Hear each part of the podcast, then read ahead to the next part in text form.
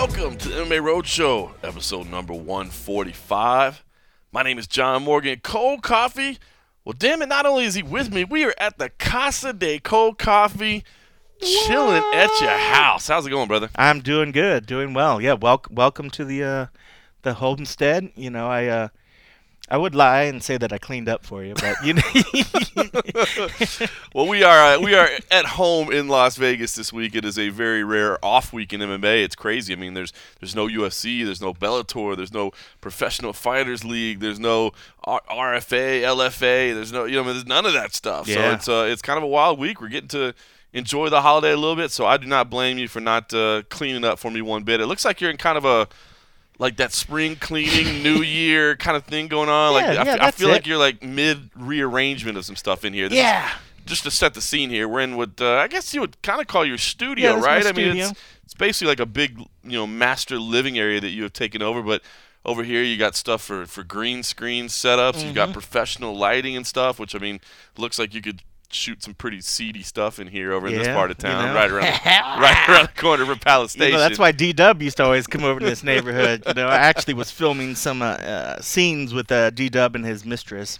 Oh, wow. Not- that's how we're starting 2018, huh? Okay. No, but yeah, I mean, uh, just kidding, D Dub. I won't ever show that footage. Um, but yeah, uh, yeah.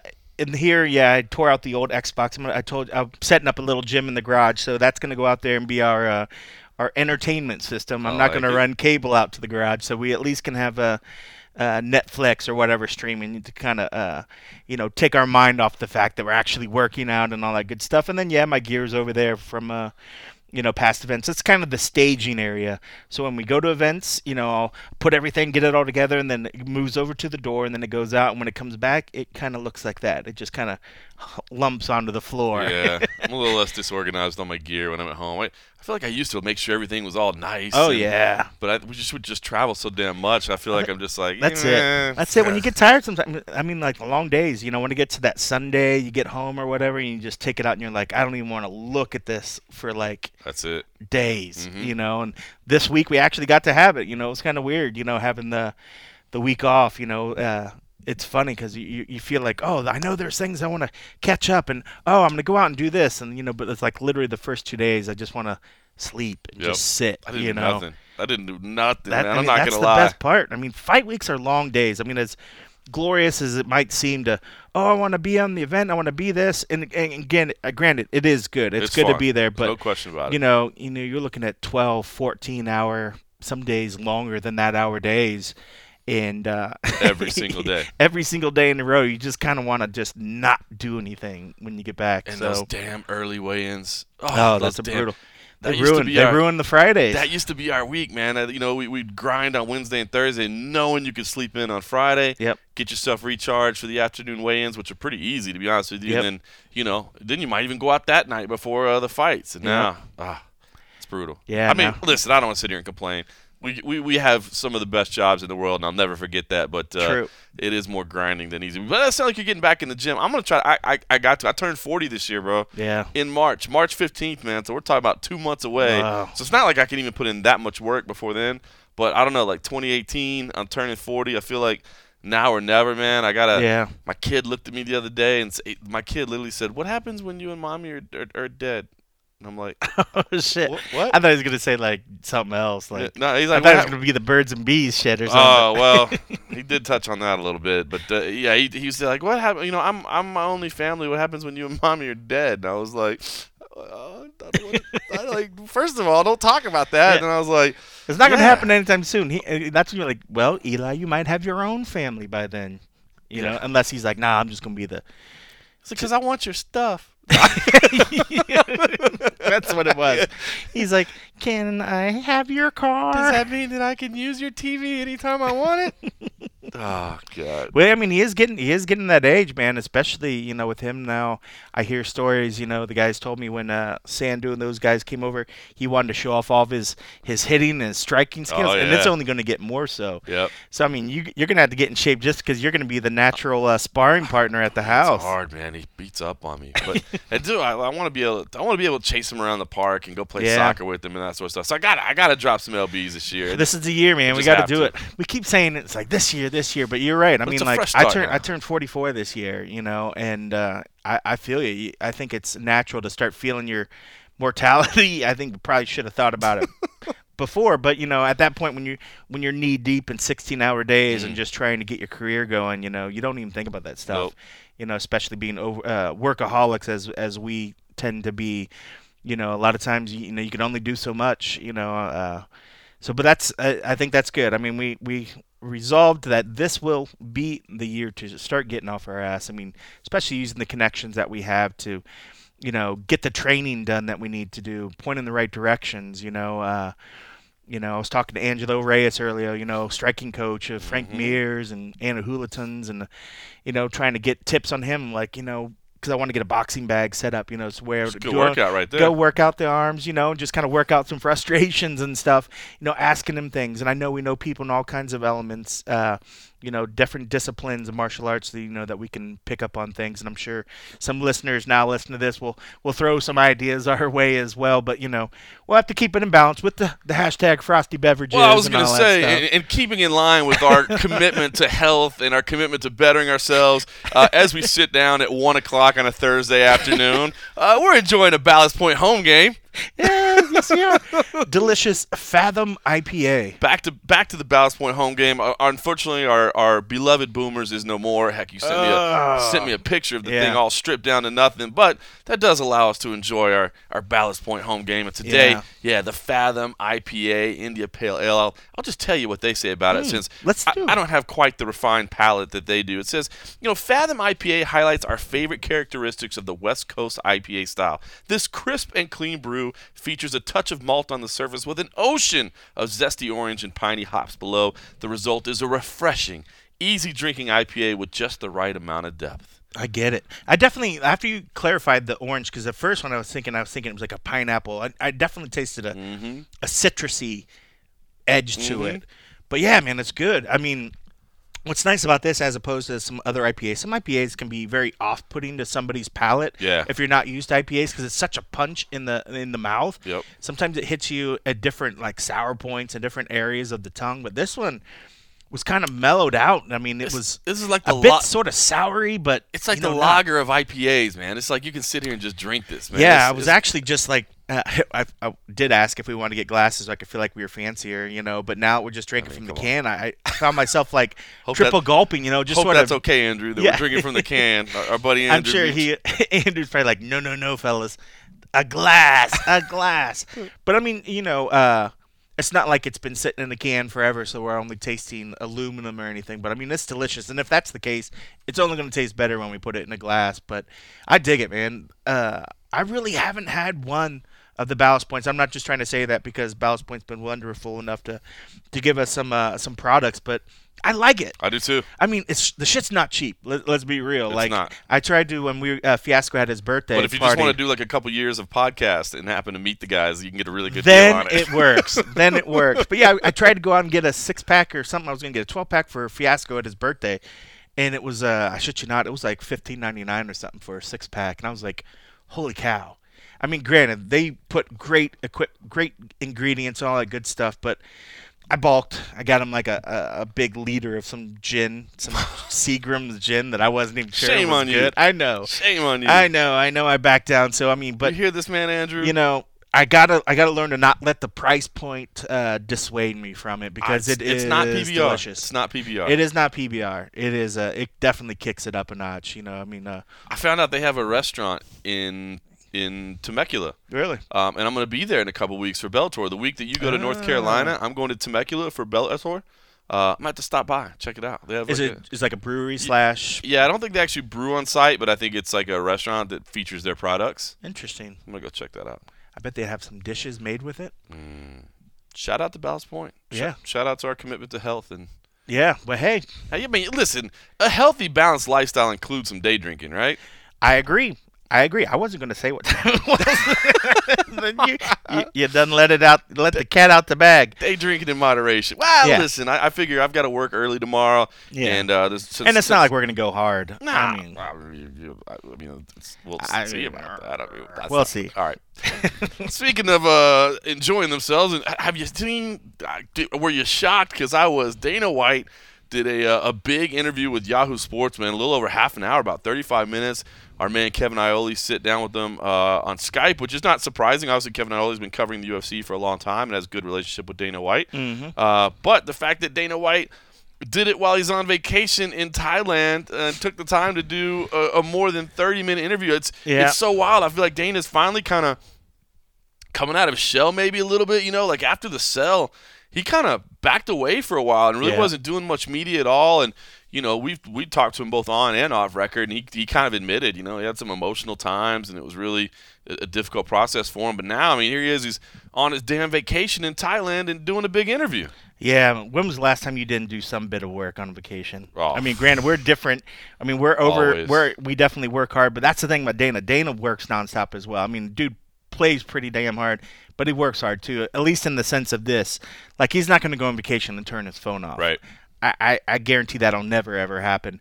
So I can see where maybe there was a point where he's like, oh well, let me just knock this out. You know, I, I, I mean, he has a good relationship. He understands Yahoo still has a, a pretty big reach. Still you know, reach, yep. so it makes sense that hey, if we have some news, you know, let's let's throw something Kevin's way because Kevin is he's a good beat writer. I mean, Kevin works his butt off. I mean, this dude's been doing it for a long time. Nevada Boxing Hall yeah, of Fame. for him to still grind as much as he does, it's funny. Like I still remember, I can't remember what event it was. Uh, maybe it was the Mayweather McGregor, um, where we were at T-Mobile, and then they booted us out of the event, and Kevin was still outside working on the bench. That's right. You know, he could have easily just driven home, did whatever, but you know, he wanted to get his story done, so he sat outside on a bench where he could still get the uh, the uh, internet from the T-Mobile, and uh, you're not going to find that from dudes that are just randomly doing the sport or that are just half-assing the sport. So he's definitely done his time, and he, and he uh, he's constantly. I mean, he he rags Dana sometimes. Dana loves to rag him as well. So I think he. de- They weren't speaking for a while. know, Pretty recently, they weren't speaking for a while. Yeah, so I mean,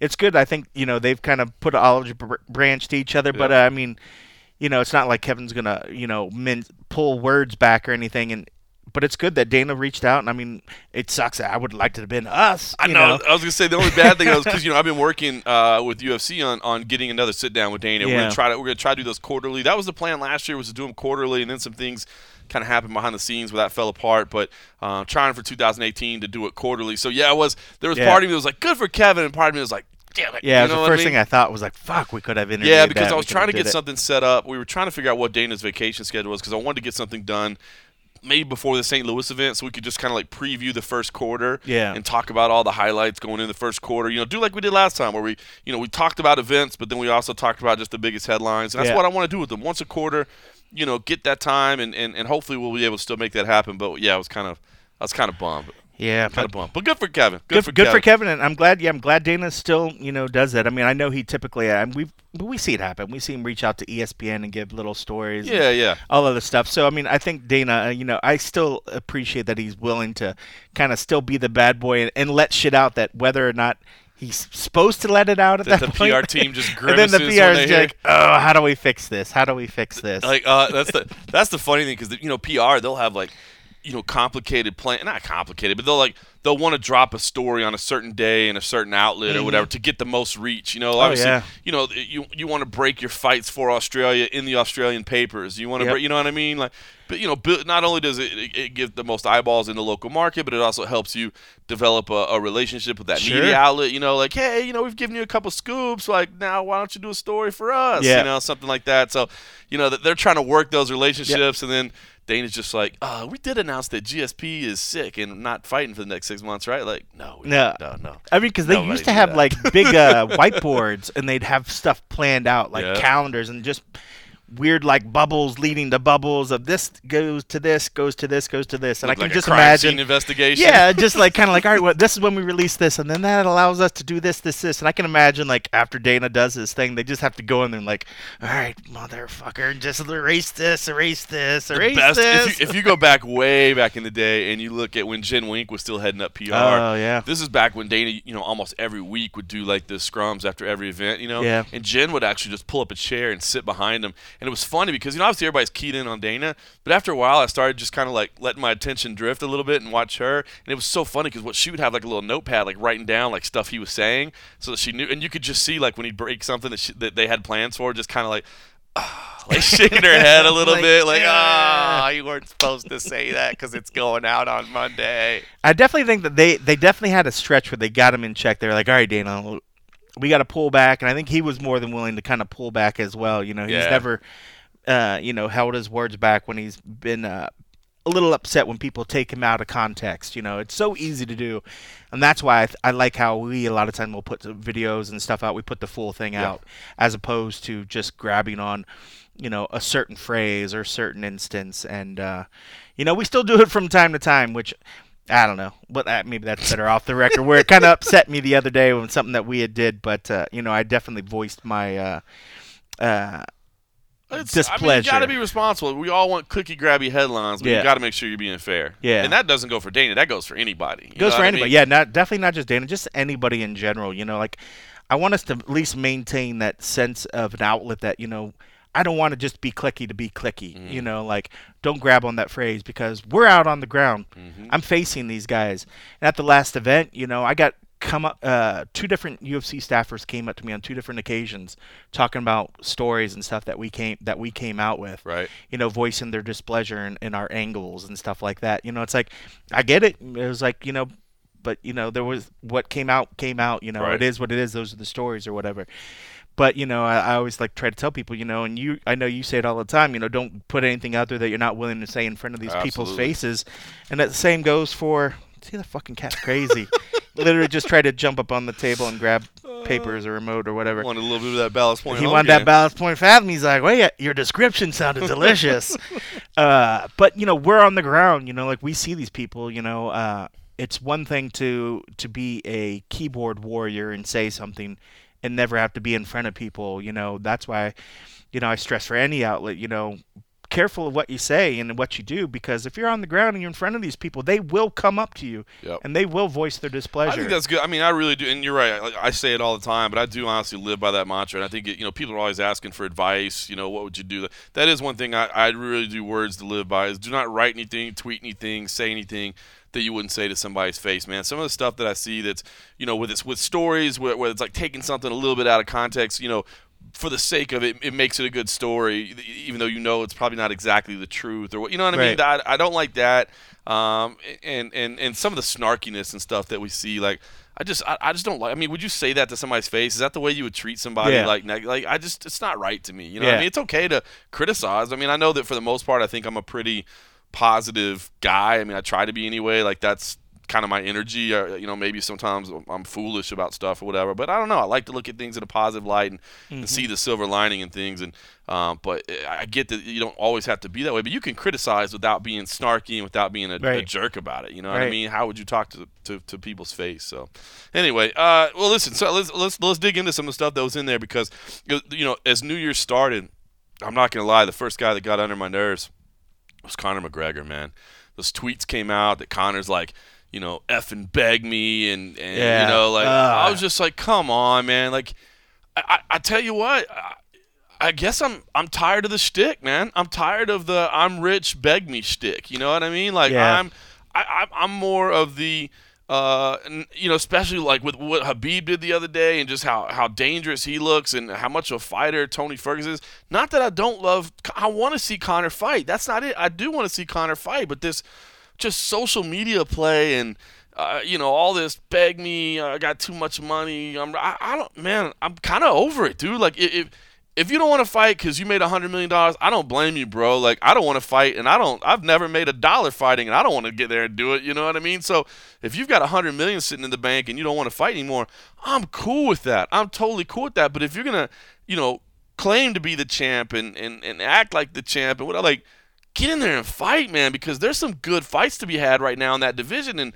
I'm just not interested in the, you know, get on your knees and beg me and I might fight. Like I want to see you be like I mean, I like the part where like, man, that Dagestani's nothing. Like, but then let me hear you say in the next breath, and take your ass in the cage with me, and let's prove it. Yeah, I agree. I mean, I, I there was a point. I mean, I love all the hype that he brings to things. Mm. I mean, I love the excitement of the fight weeks and stuff. But I just I get, but it's not just I guess not even just Conor. I think any sports athlete or any uh, Hollywood person, anywhere where the ego it, the the ego starts standing out more so than what they're they're actually performing, what they're actually producing. Right. Um, it just gets so distracting that I find myself just tuning it out. You yes. know, when he does his fighting and when he does his uh, martial arts, I mean, that's all the the hyped up shit that I need for me to just respect the dude. Oh, it's and, amazing but when I when I hear him, just every other one's either now it's just an advertise for a product or you know beg me or this this this. I'm like, man, for someone that used to to to come off and try to portray himself as so humble, you know, you've you've went so far into what uh, people say. Don't let money change you. Don't yeah. let money change you. Now it's to the point. I get it. You know, I, he's already accomplished enough that his his family his his life is set for money wise. Yes. And now his at this kids, point, you know, kids, kids. Yeah, I mean, like your legacy is is set. You know, now it's a matter of you know what people think of you as a, as a human being and. Uh, you know, I guess we it's hard. I guess it's hard to separate that too because you know you want him to be this human being, but he is a sports person. Mm-hmm. So when mm-hmm. it comes to sports, I think the type of mentality that you need to thrive and to go into that realm and let alone be very good at it is the same stuff as that self belief and how do you turn that off when it when you stop fighting when you do the other stuff. And I've always said I don't mind people being cocky. Like if you're a cage fighter, if if if your job for a living is to lock yourself in a steel cage with another human being yeah. who has been training for the past two months to kill you, yeah, you probably ought to believe in yourself. Yeah. it's like I'm okay. I don't know. I guess it's just. I, yeah, just like man, look at me. I came from nothing, and look who I am now. That's cool. Like I want to see that. Yeah. Instead, it's just beg me to even get in there. Like no, I want to see look, look I, be, I, I, I became the king of the sport because I'm the greatest that's ever done it and you know I'm gonna sit your bitch ass down when we get in there. so, you know, like yeah. I'm okay with it. I just I want to see him fight, man. I guess that's yeah. what I'm saying. I want to see him fight. But I guess the refreshing thing. So I was angry for a couple days because I was like, oh my god, here we go again. But to hear this interview, that it sounds like Dana is very much on board with like, listen, if Conor wants to sit out, that's cool, but we're gonna strip him. You know what I mean? If, if he wants to fight, then we'll fight. But yeah. if he's not, then we'll do Tony Ferguson versus Khabib Nurmagomedov, and yeah. we'll do it for the real title. Yeah, and I'm cool with that. I mean, I just, let, just let's keep moving forward. Yeah, every and that's been my biggest thing about what all these holding these different belts is just holding up the divisions. If Conor wants to fight, Conor can fight. Conor doesn't need a belt to put on these big fights. No. It's just Conor being Conor. You know, it doesn't matter if Conor is the lightweight champion, the featherweight champion, the heavyweight champion. It doesn't matter. People want to watch Conor McGregor fight, whether it be boxing or whether it be martial arts. So, but for the sake of the sport and the sake of the UFC, uh, or just the legitimacy of the UFC as a real organization, you know, uh, it'd be it'll all be taken care of itself. You know, especially if that whole Ali Act gets revision and you have to have people fighting and doing the right thing. You can't have these bouts that don't make any sense of fighting outside right. of weight classes and all this other stuff. But the fact is, I mean, just if they take it away from him, fine. Just let it be done so the fact that the division can move forward. And if Conor ever wants to come fight, people are still going to buy it. You don't Absolutely. need to have a belt around his waist for him to provide value. If that's what he needs to get in there and fight is to have it to be for a belt, then they could do just like what they did with Mayweather and just make up a fucking belt. We'll just make a money, belt. money belt. You know, we'll just make whatever belt because if it's if he's not fighting within his division and it's always these one-off fights, then let's just take the belts out of the equation because they're they, they make no sense. Maybe you know, honestly, I mean, it, it sounds almost silly to a degree, and, and I've heard some people say, that, "Hey, man, we'll just." You know, come up with a money belt or whatever. But you know what? It might be, not be the worst thing for him to just be stripped of the belt and pick fights that do make interest. You know, because like GSP for instance, that you know yep. he didn't need to come back and fight for a title. It just him coming back was story enough in itself. You know what I mean? So if if Conor just is at a point where hey he only wants to fight once every 18 months or every two years or whatever it is, and, and he just wants to hand pick the fight that's most interesting to him. That's cool. Maybe it just doesn't have to be for the belt. You know what I mean? Maybe maybe you know strip him of the lightweight title, and then if he wants to fight at 170, he can fight at 170. If he wants to do a 162 pound catchweight fight with somebody, I mean. Would it matter to you if he picked a fight that was at 162 pounds? Like, of course not. You're still going Right. to be like, this is a Conor McGregor fight. So, I mean, and and for it seems to him, it's just about the dollar value, Right. You know, at this point, as long as he's reaching his price point and he's happy with it, that's fine, and and I'm fine with that as well. You know, like I don't care. The dude can make all the much money in the world. I just want the legitimacy legitimacy of the sport to keep right. keep it real. Right. And I don't want people to keep thinking like, oh, well, who's fighting who? Wait, no, I thought he was in this division. I thought he was this. Wait, wait, he's not even a boxer. see- like, I just want it to feel. I don't. I'm tired of people just downplaying the sport like it's this niche thing because they're treating it the same. They're treating it as, oh, we just do these fights that just are and are super super entertainment. I'm not saying they're not entertaining, but they just kind of go and just they're doing these one-off little fights. So I mean, how do you build a a, a, a strong organization or a strong division or a strong history if the history is marred by all these one-offs that are just going all the way? You know, like well, I was gonna say. I mean, I keep saying, I keep hearing people say, you know, like belts don't matter, and I, I think belts do still matter. I just think belts don't matter to Conor McGregor. You know what I mean? Like there, there's a couple of people that are so far up the food chain that yeah, they don't need a belt. But for the for people that are still coming up and still Yeah. building, it does mean something. Well, part of it know? too. I mean, uh, what, and it is the fact that for a lot of that, uh, money is a big part because that opens up a whole different bargaining point. So I get it that belts do help the money. So I can see where people are going for that. But a lot of these people still have the romantic side of that these belts mean something. I am the champion. I went up through the ranks. I fought the guys that were holding it.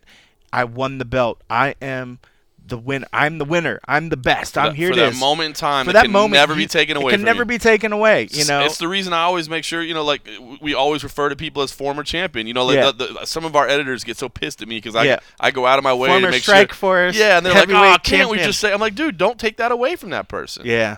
Like Gaethje was one of the ones that I know. Uh, you know, how do you not call him a champ? You know, and he's coming in and you don't want to call him. Oh, the Just- number five contender. We don't even do contenders Yeah. or rankings or whatever. In, You just don't our want to give him that. We just don't want to give him UFC lightweight. UFC like, come on, man, lightweight. don't take away his. yeah, it kind of take kind of takes a little umph out. So I mean, I love the fact that there are still fighters out there that uh, I don't want to call it the romantic side of thing because it's a it's a brutal sport, but the fact of they're still achieving what I think everyone as a kid or anyone that's ever been in sport that that belt, that trophy at the end of the year, at the end of the season, you know, they want to see their name at, at the number one spot. Mm-hmm. And by getting these belts and obtaining that, you are putting yourself as the number one at the top of the food chain.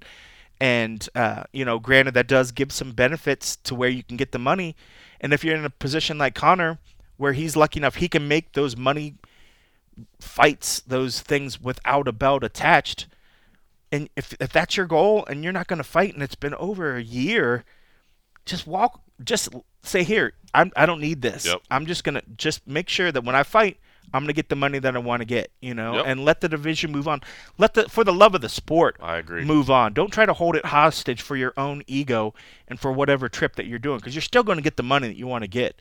And you could still pick the fighters that you want to get.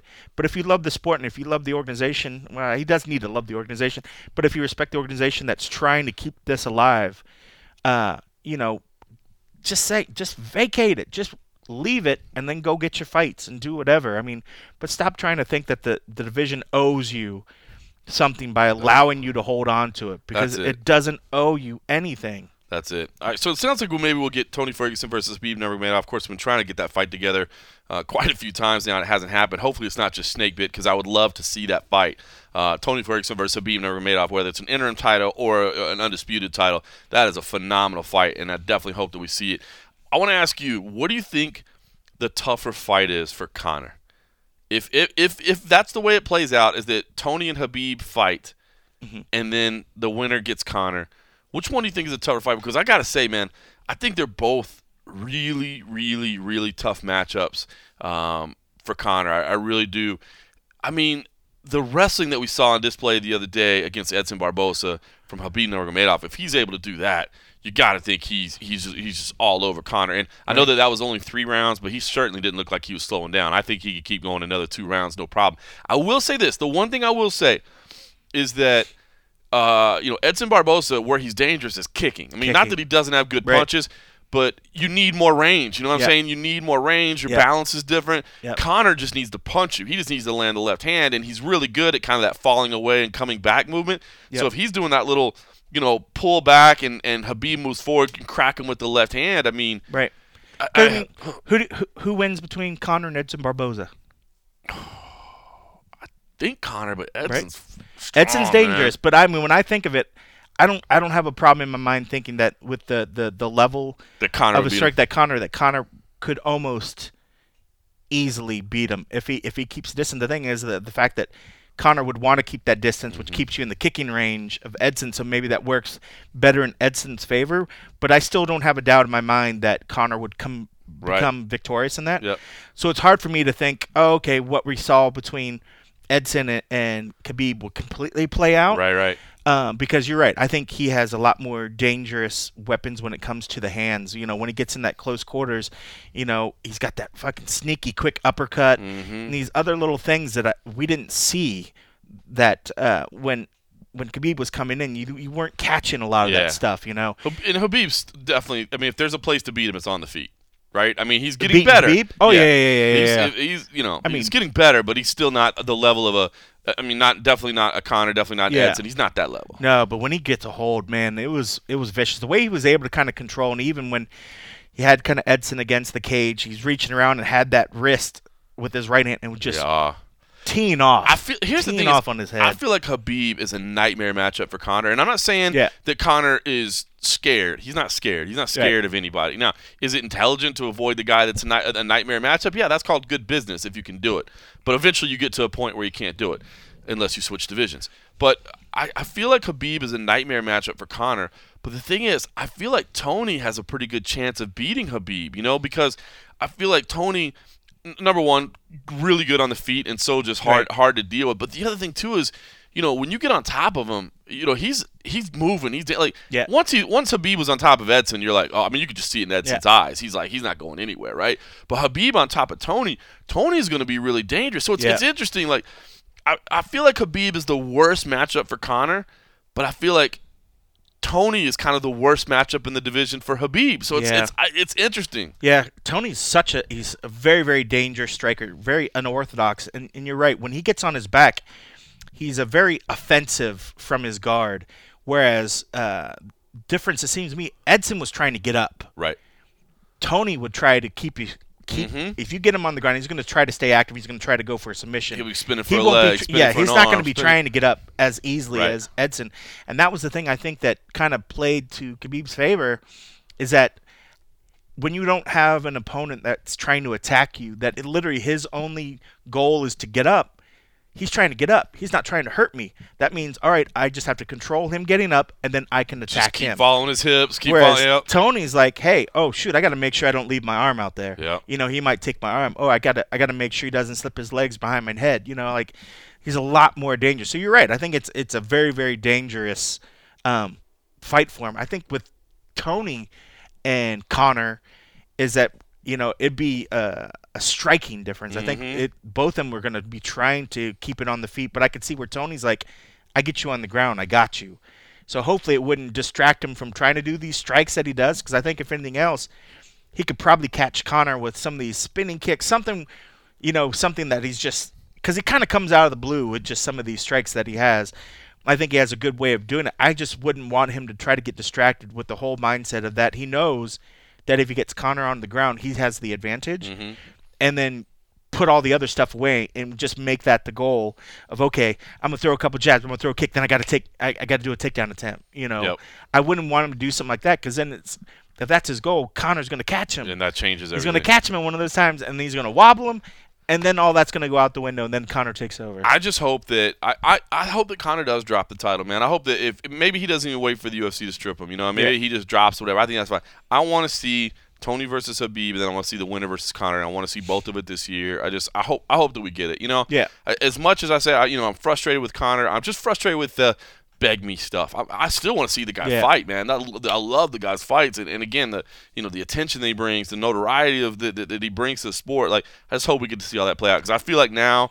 you know, Edson was that guy that was, you know, these guys are the top four in that division. Okay, one guy just got knocked out. You know what I mean? It's like a little round robin we got going on. All right, number four is out of the picture. Now we got this top three, and I want to see them all come together. So Yeah. fingers crossed that happens. Let's get rid of all this interim shit. Yeah, let's- let's, just get the it. back to what it is. You know, Get it these just badass fights on. it just feels weird. Go to the lightweight page and there's there's Conor's picture and it's like, man, when was the last time you fought? November 2016. You know, it, it's crazy. It is crazy. It is 2018 and the lightweight, like the the official belt, if that's the official or whatever, Has not been defended has in not been 14 defended, months. And it's not an injury issue. Yeah. And I Yeah. get it. You got to go take the boxing match, but uh, anyway. All right. Well, speaking of keeping everybody in the same division and, and keeping the belts, it sounds like Dana is leaning towards Cyborg versus Amanda Nunes. So Amanda Nunes moving up to 145 pounds. He says that's the fight to make rather than Megan Anderson. Um, it's been kind of a weird couple of days. You know, I've. It, Everybody kept jumping on this. Cyborg says she wants to fight Megan in Australia. I mean, I asked in the press conference, are, are, "Do you mean in six weeks?" And Cyborg was like, "Oh, I don't know about six weeks. Like my hands are kind of hurt a little bit. Like I don't know about that.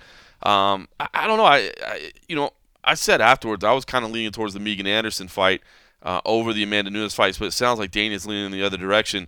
Um, I just wonder where they'll where they'll t- try to find a spot for it because it does. uh, From, from my understanding, there is going to be a pay per view in Brazil this year. I think uh, I think June in Rio is the current working plan. I, don't know if that's uh, official yet, but I believe that sounds about the right for it. Um, I guess that would be good for it. I mean, would that that'd probably be the best spot for it, right? Do do do Brazil versus Brazil in Brazil? I I think it would finally be one of those cards where I think Brazil Brazilians would be like, yes, this is what we've been asking for. Um, I think when Werdum was down there, that was that was a title fight, and I'm glad that they were they were they had that. Uh, didn't end their way, Right. you know, but I know how excited they were. And oops, sorry about that. Cat knocked your uh, your phone Phone's into the, the trash can. I'm telling you, he is the most playful little yeah, it went straight to the trash can. Um, Casa de Cold Coffee comes with some challenges. Um, but Cyborg gets such a huge pop in Brazil. Uh, Yeah. I mean, she gets without a doubt like what Anderson used to get when She's Anderson a star was right now. winning. She, she is a star. she's got to be probably the biggest star, and so it'd be interesting to see her and Amanda, two Brazilians, uh, with belts coming back there. I think it'd be interesting because it'd be it. I I wonder if the crowd would actually get tore between the two Right. and pick sides, or if it's just a matter of you know they're just happy because it's a Brazil wins no matter what, you know, sort of event. But uh, that would be good. I would I would dig it. Uh, I, I like Amanda. I like her power. Uh, I like her chances, but I don't.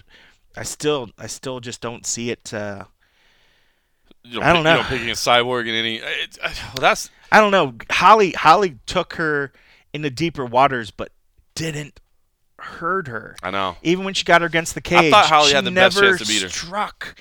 She held her against the cage, and it was like just like, oh, I'm gonna tire her out a little bit, but Yeah. she just took it, Yep. and she didn't get tired from it. You know, so that's definitely not the strategy. I guess that's the strategy if you want to take it into like a decision or that sort of deal. I don't see Amanda trying to do that. I see Amanda being busier if she does get it uh, to the cage. We did see. I mean, that was a big thing right there. A, it can be done. People can control Chris against the cage. Uh, whether they you can actually do some strikes. I mean, half the times Holly got her against it, and Chris was still throwing knees. Yep. You know, so she was more active. I think Amanda probably has a better chance to maybe do it because Amanda's another one of those women that is just stronger than she looks. Definitely. You know, she's very, very strong. So, uh, you know, maybe she'll be a little bit more active. It'd be fun. I wouldn't mind seeing Megan either. I mean, Megan, uh, she's been asking for it for a long time. Cyborg been asking for that for a long time. I was excited to see that. Uh, I still don't think Megan would fare uh, decently well. I think Amanda probably would fare better than Megan. Yeah. You know, but Megan, um, At least Megan's a legit featherweight. You know, Yeah. she's got a title in another in another organization, and she's she's and she has that possibility. She could be an it like an it oh, fighter. she's, she definitely She's got it. the look. Yep. She's got the swagger. Yep. You know, I love. She's all tatted up. She's Right. just like a badass. Yep. You know, so I think that's the kind of thing that even casuals can look at it and be like, "Oh, okay." You know, like. Here we go. You know, like I can I can get behind this. I'd hate to start thinking of some of the the memes. I'm I'm already overthinking in my head of people, you know, saying, you know. I mean, just for the one, I could see like Beauty versus Beast, you know, the monster, the robot, the cyborg versus the the beauty or whatever. I can already see all that bullshit. Um, but man, that would be a fun fight just for the fact that, you know, uh, I love it when these girls call out Cyborg. Right. When they ask for it, and then when they get it, and then they get in the cage, and then they taste a couple of those punches, Ooh, and then they're just like, oh, okay. You see it on a lot of faces. Never mind. You know, you never saw it on Holly's, but you you see it on a Yeah. lot of fighters' faces where they're like, you know, there's been fighters that say uh, they insist on calling her Cristiane or whatever. They're like, I'm, I, you know, I won't call her Cyborg. That's, Yeah. she's, she's got a name. She's a person. You know, they Yeah. try to try to humanize her or whatever. Right. You know, but then they get in there and they taste it and they're like, oh, Yeah. this was no, this is not what I yeah, signed up for. but you're right about Holly. Holly Holly weathered it well. I mean, not physically, like her face was tore up towards the end, but she didn't give. She Oh, didn't. Uh, there the were no picture, tells. The picture she took with Bruce Buffer at the after Yeah, party. With afterwards. Oh my gosh. Ugh, I can only imagine the stories Bruce wowed her with. Bruce, Bruce has got some stories. He's man. got some stories. He has He's got, some, stories. But no, that should be that should be a fun one. No, Um, it's, I guess you know. I just want to see the division built. It's funny. So, uh, kind of, I guess behind the scenes, um, we're working on some IT stuff where we our, our rankings for MMA Junkie. Yeah. Right now, we only have uh, women's bantamweight and women's strawweight. So we're, we're working on some revisions, but we can't just go in there and add more rankings. But w- what we need to do is uh, we're getting women's flyweight added. We're getting women's pound for pound added. And I said we need to go ahead and, and have women's featherweight. I mean, if this is a division that has a UFC title in it, then we need to have rankings for it. You know what I mean? And granted, I know it's not going to be easy because, I mean, as far as the division is concerned, the UFC, I think you only have Cyborg, and then so Yep. we're, so we're going to have to really go outside. Um, and it was funny because we had a little bit of internal dialogue, like, hey, do we really want to have a women's featherweight rankings? Especially, you know, we go 15 deep plus three honorable mentions when there's only one person on the on the roster. And I was Yeah. like, listen, if there's a UFC title and and there's a Bellator title as well in the same division, like the two biggest organizations in the world both feature this division and both have champions. Yes, we need to have rankings. So I guess maybe that's part of the selfish part of me too is is is having fights between women that are going to stay at 145. Like Yep. I, I can't imagine. I mean, maybe Amanda would, if she was able to win both titles, maybe she'd try to defend both because I guess all it mean would basically be if she was fighting featherweight, she just wouldn't have to cut weight that week. You know what I mean? So Yeah. maybe she would try to defend both, but uh, I don't know. It's interesting. I, I you know, I, I said I like the idea of the fight, and it sounds like that's what they're going to do. Um, I don't know. I, maybe they'll do it in Brazil for that pay per view. I think that would make a lot of sense. But what I do wonder about, you know, it, it did seem like maybe they were going. You know, when when Cyborg came out right away saying, "What about Megan in Australia?" You, you know how sometimes the UFC, like, you can tell you've been around this game long enough and this company long enough. I mean, you can tell fighters that win that immediately start asking for something else that that you know somebody's been in their ear saying oh by the way Yeah. if you win here and you're healthy enough we sure would like to get you on this card Right. you know what i mean and that, and I, I did kind of get a sense that that's what they were trying to do um, but it, after going five full rounds and you know not getting tagged a lot but getting touched up a little bit i did think well maybe that's going to be out of the question now but she kind of mentioned it and that's why i asked her to clarify about six weeks but it does make me wonder man, you know, UFC 221 in Perth, it's a good card, and I know it's going to sell out. It's going to sell out from everything we've been told, and, and it may, you know, I haven't been tracking ticket sales. I really don't track ticket sales in advance. Uh, I kind of wait till I get down there usually, but uh, everybody that had, had had told us that you know Perth and Western Australia couldn't wait to get the UFC. You know they do like crazy social numbers and stuff like that. So I'm sure they're going to sell out. Um, and it's it's got local interest. I mean, you've got Mark Hunt on there against Curtis Blaydes. That's going to sell tickets. Uh, Tai Tuivasa is on there. That's going to sell tickets. Jake Matthews is on there. He'll probably sell a few tickets. Tyson Pedro's on there. Damien Oh, Brown's on there. That's good. Yeah, you got you got the locals in there. You know, Yeah. Ben Nguyen is in there. You got the Style Bender, the new kid, in there as well. Australia travels well. That's They one do. thing we've definitely have heard when we've gone to events that, you know, people have, oh, I came from, you know, northern Australia Yeah. or you know, or eastern or western or whatever, and like it's a huge big. country. Yeah, I So mean- the fact that they they travel very very well. So I, I think if it doesn't matter, even just the names that's already listed, I could definitely see that event. It's going to sell out. Sell There's no question. for But sure. I do wonder how it's going to do on pay per view because Yeah. Whitaker versus Rockhold is a big fight, Yeah. but it's not. You know, you got Whitaker, who's really weird. Uh, God bless Robert Whitaker, man. He is a, an incredible fighter, but has just been turning down media requests left and right. Uh, the UFC's been asking him to do some stuff, and he doesn't want to do it. Um, and I get it. You know, he's so. The answer I've been hearing is he's just so focused on training. He doesn't want to break camp. He doesn't Yeah. want to have to travel all the way from Australia to the United States to hype a fight that's happening in Australia. And and, and man, I, I, I get that. I, I think Yeah. that's that's admirable dedication to your craft, but it, it might be a touch short sighted as well. I mean, you you got to cash in, right? You got to strike while the iron's hot, and not to say that he can't beat Luke Rockhold. He, he, he very well could, and maybe even should beat Luke Rockhold. Um, but Luke Rockhold's a dangerous fighter that's been elite for a long time. So you know your time in the spotlight could, could be gone before you know it, and it's it's kind of a weird balance, right? Like you really do have to stay committed to being the best fighter you can. But I also feel like you gotta, you know, maximize your finances Yeah. and maximize your time in the spotlight. Because this Robert Whitaker versus Luke Rockhold is a very important fight in the division, but I don't know that it feels like a big fight. Yeah, and I wonder if uh, I mean because I don't think every champ immediately gets points in a pay per view either. Mm. So at this point, I can definitely see. I mean, it's already going to sell out. I can see where in his mind he's like, "I'm getting my guaranteed I get paid money. the same I'm going to get my money regardless. So why am I going to travel?" It's not my job to sell it in America. That's your job to sell it. You know, Fair point. so I, I think he's going to do fine over there. So I could see maybe if they, they switch something up, and maybe that's the sticking point that he's waiting on. The, the matter of they're not lubing it up enough for Yeah. him. You know, I, Throw I me a couple points, and yeah. maybe I get on that I mean, plane. we saw the, the the promotional things that come out and it talks about the different uh, events that they have to be willing to do, and a lot of that was about doing it in the country of the event. Mm-hmm. And it seems to me that that's not an issue.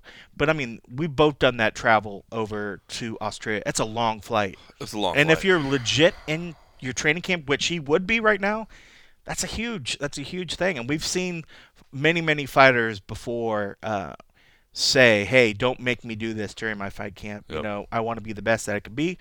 So I get it. So you know, uh, whether or not he comes over here to do one presser during a Vegas event is not going to change whether I think most people are going to buy the pay per view anyways, because I think, you know, most of those pressers get put on regular TV. I think if anything else, just do a presser over there and just broadcast it back here. You know, maybe do a Fox. You know, if there's a Fox event, just do a live tie-in to maybe I don't know a, a game or something yeah, they could work something where they could promote it where he doesn't have to. But it is. It's so close to the event, and I just don't see it changing. It, I, so I could see him sticking to his guns because at this point, you know, uh, he he's doing his part to uh, do what he needs to do to make that fight what it needs to be, and it's not his job ultimately to be the one that's. He can't make everybody in It's America a double-edged sword, though, right? yeah. You know what I mean? If you're like, it's not my job, and then and then you go, why am I not popular, and why am I not making money? Yeah. You know what I mean? It's it's such a double-edged sword. If anything, I mean, like, put the little pretty boy, send Rockhold out and around, let him do his thing. I mean, like, he's been gone.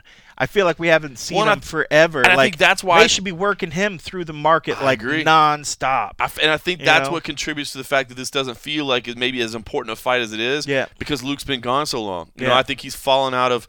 You know, the, what's what have you done for me lately, right? I mean, oh, out Oh, of for sight, out of mind. I mean, re, right? I mean, the, he was the it boy for a Yeah. while, right? But now he's been Yeah. gone so long that I feel like people are like, "Oh yeah, I kind of remember Luke Rockhold." yeah. You know? But then seeing what he did to Branch was just like, holy shit.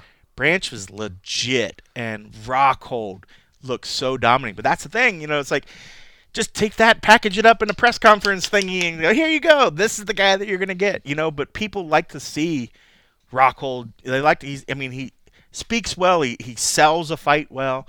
He's a good looking dude. I mean, the chicks dig him. So, like, throw him out and do stuff. Don't make the other guy that's 15 hour flight or longer flight away have to come over for some meaningless little press conference that most people aren't even going to tune into Right. except for the diehards. And Right. the diehards We're already on the probably gonna buy they, it anyway. they might buy it already just for the fact of the other people that are doing it you know? So i don't know. It's tough. I, I get i get it w- that the promotion wants it. But yeah i mean it's uh you know i think that's it's not just these fighters in this particular instance. I think it's any international fight.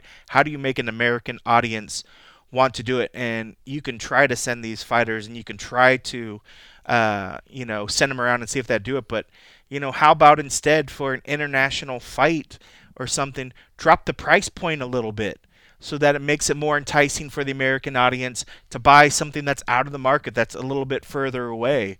You know something especially if none of these fighters are getting points or whatever you're not you you might be losing a, a small percentage but if you're make, knocking it down to a point to where you have a 10% uptick in buys because it's mm-hmm. $10 less I think it would make up the difference. You know, I think there's different ways they could do it, but just putting these fighters out in front of all these people in these pressers or these random radio hits, that's not going to really sell it. I mean, I they got to find a different way to do it. I appreciate when the fighters do want to do it because I think a lot of them do like to get out there and see things. But I think if they really want to do it, put more of these fighters in the promos.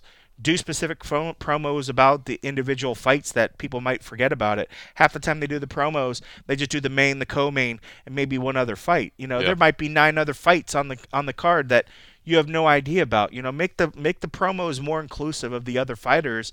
You know, make people understand the, the the full brevity of what a big event it might be instead of just doing these other things. So, I mean, I agree fighters should be able to do some of these things, but I think they can the UFC could try to look internally and try to find ways to be more creative and stop putting everything on the back of these fighters and expect them to go out and sell the things. You know, I mean, they're doing a lot of work. What are they doing to push Tai Tuivasa? What are they doing to push Li Jingliang? What are they doing Right. to push Tyson Pedro? What yeah, are they doing? we love those cats, and I think most of the those are, and those are everybody all listening. those are all roadshow guys right yeah, there. these are these are people we we dig because you know we've gone out and we've actually been in front of them.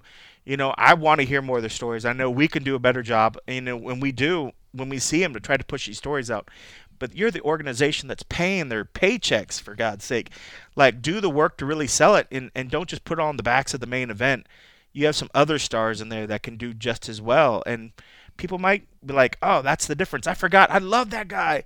I didn't know he was fighting on that pay-per-view. Oh hell! All right, that was enough. I'm gonna do it. I'm gonna I'm gonna pull my wallet out and go. And then if there's other little financial things that they can work out, I think there's ways they could do it if they're willing to bend on this. You know this this these price points that they put out for these events. Like, don't just always assume that they're gonna be sixty dollars.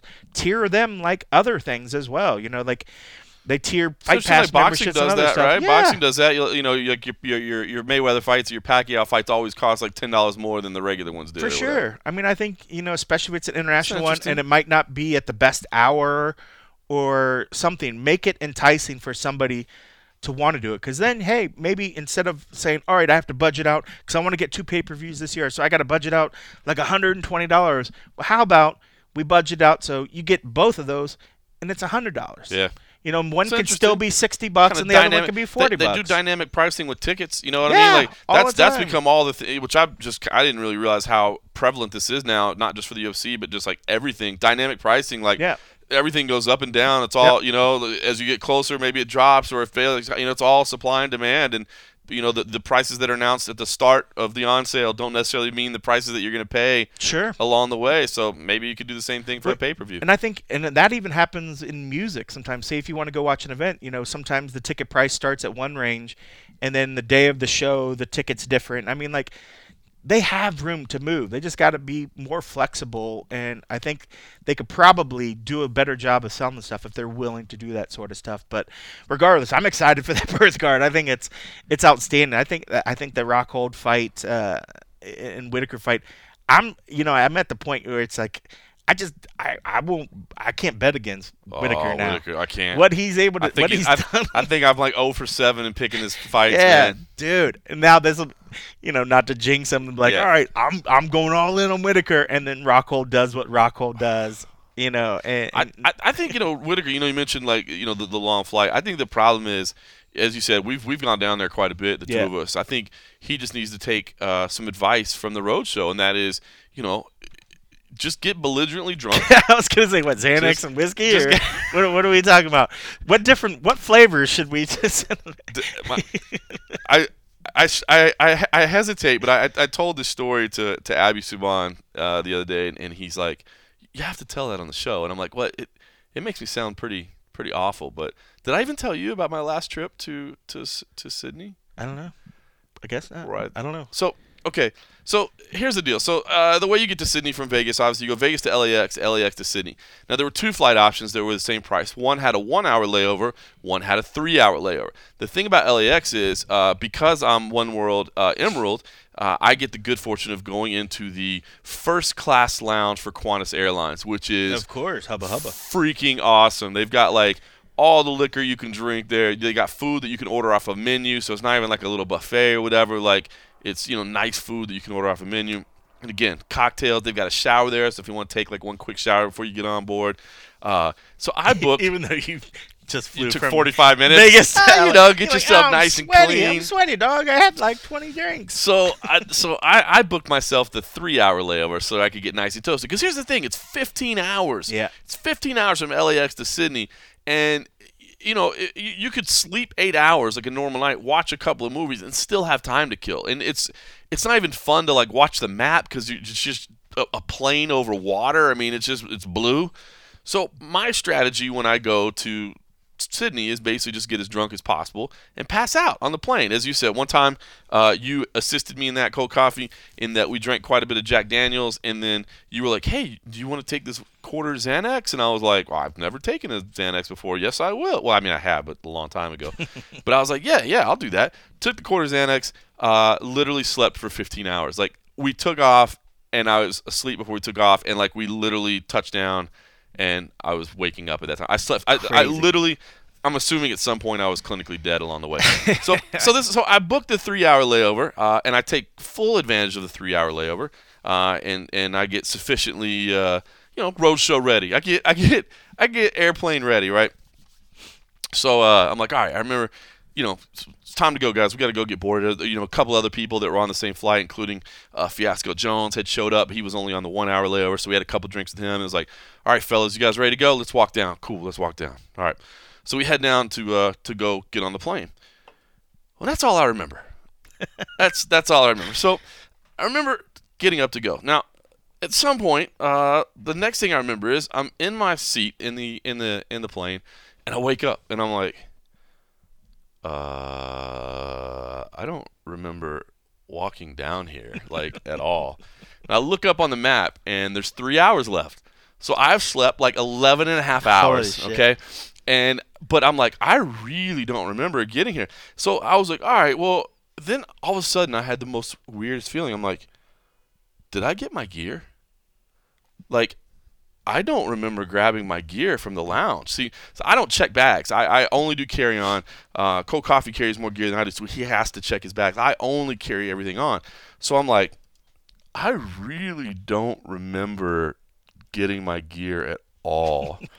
I'm like, so my computer and my camera may still be sitting in the lounge in LA. I'm like, I'm flying to Australia and and may not have any gear. I'm like, uh, okay, um, all right, hold on, hold on. So I remember uh, uh, one of uh, a, UFC buddy of ours that, that works for the company. I remember, you know, he was with me for the last hour, and I remember him saying he was in row 13, I was in row 11. So I kind of look around just to kind of see where he is, and I turn around and I happen to catch his eye, like he was looking around the same time I was. So we happened to make eye contact, and so I'm kind of looking for something reassuring, like, hey, what's up? Instead, he gives me this look like. oh no! You know, and, and that, that's not good radio there, but it's one of those looks like, like you know, funny eyes, like, oh my gosh, can't believe we did that, or you did that, or whatever. I was like, okay, all right, oh, that's not good. That was not the reassuring glance I was Yeah. looking for. So at this point, I'm like, I have to make sure my gear's here, right? So I'm like, all right, you know, cool. So I get up, you know, stand up. Luckily, I'm on the aisle because I'm always on the aisle. Get up, pull down the luggage bin. My luggage is not there. Push it back up, sit back down. I'm like, fuck. Like, I don't have my gear, dude. Like, I, I, was, I always put my gear right above me where I'm sitting, right? It's not there.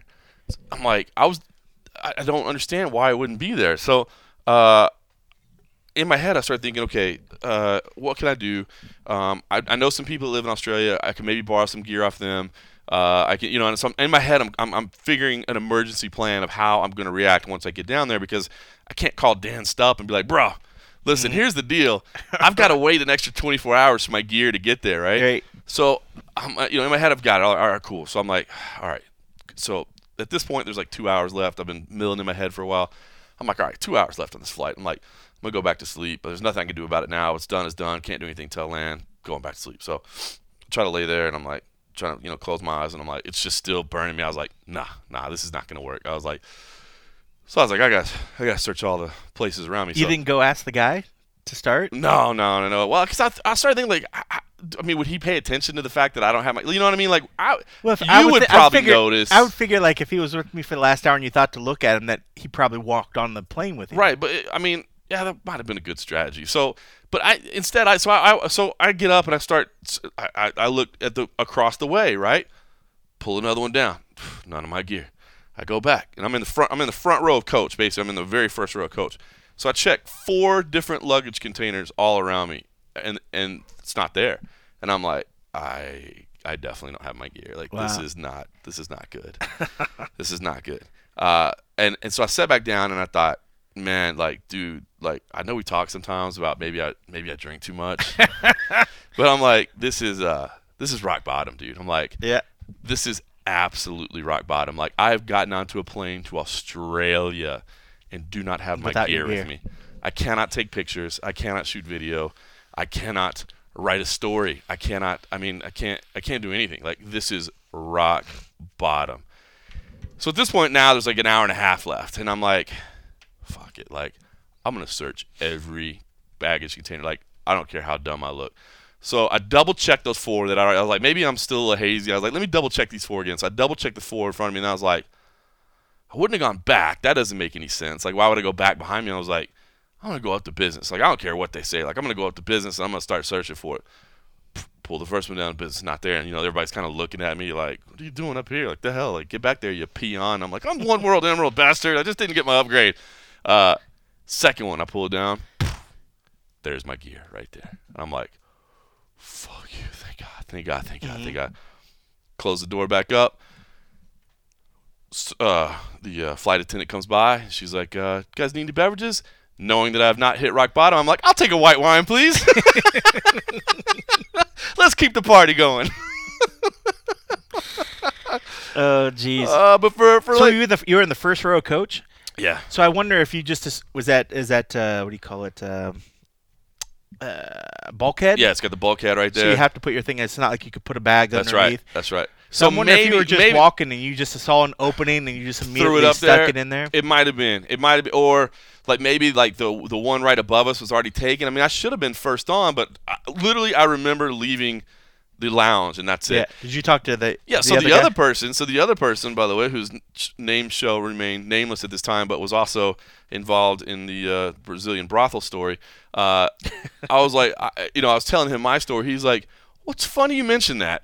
He's like, "Because I also do not remember walking to the plane at all." Oh, jeez. He was like, "But I woke up," and he was like, he basically woke up like the moment that we happened to you know lock eyes was the moment that he had just woken up as well.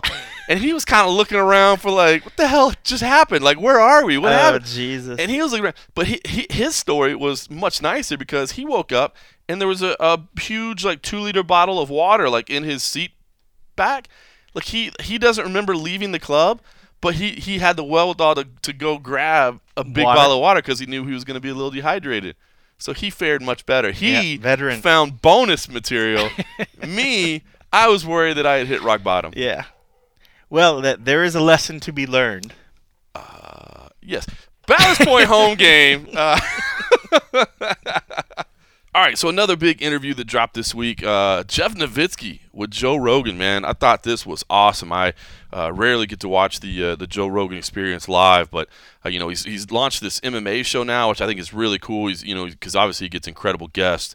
Uh, you know certainly the connections he has help with that, and you know the reach that he has is, is pretty amazing as well. So I don't see why any UFC fighter wouldn't want to go on his program, and you know he can sit down and do a nice long form with him. So uh, I really love it. Not that his other guests aren't great, but sometimes they're just it's too much for me, man. I live inside the MMA bubble, and sometimes I just you know I, I, when it's too far outside the bubble, I don't get it. But this MMA show, I'm loving, and and for Jeff Novitzky to go on there and spend as much time as he did, a little over two hours, I think I actually got a chance to watch it live because I was off and I was kind of working on some stuff around the house, so I got to have it and watch it. But um, I, I thought this was cool, and you know I don't know how much interaction the general public has had with Jeff Novitzky. I mean, we've seen him give a couple of statements here and there. He's done a couple of video, you know, interviews, but not a ton. Uh, you and I get to see him quite a bit. Not only, uh, you know, being on the road because he's at most of these events. He tries to get there and and and really help, you know, kind of be hands on with the athletes and make sure that you know they see him face to face and they get a chance to know him and they know that they don't need to be worried about him. You know that he's he's in their favor.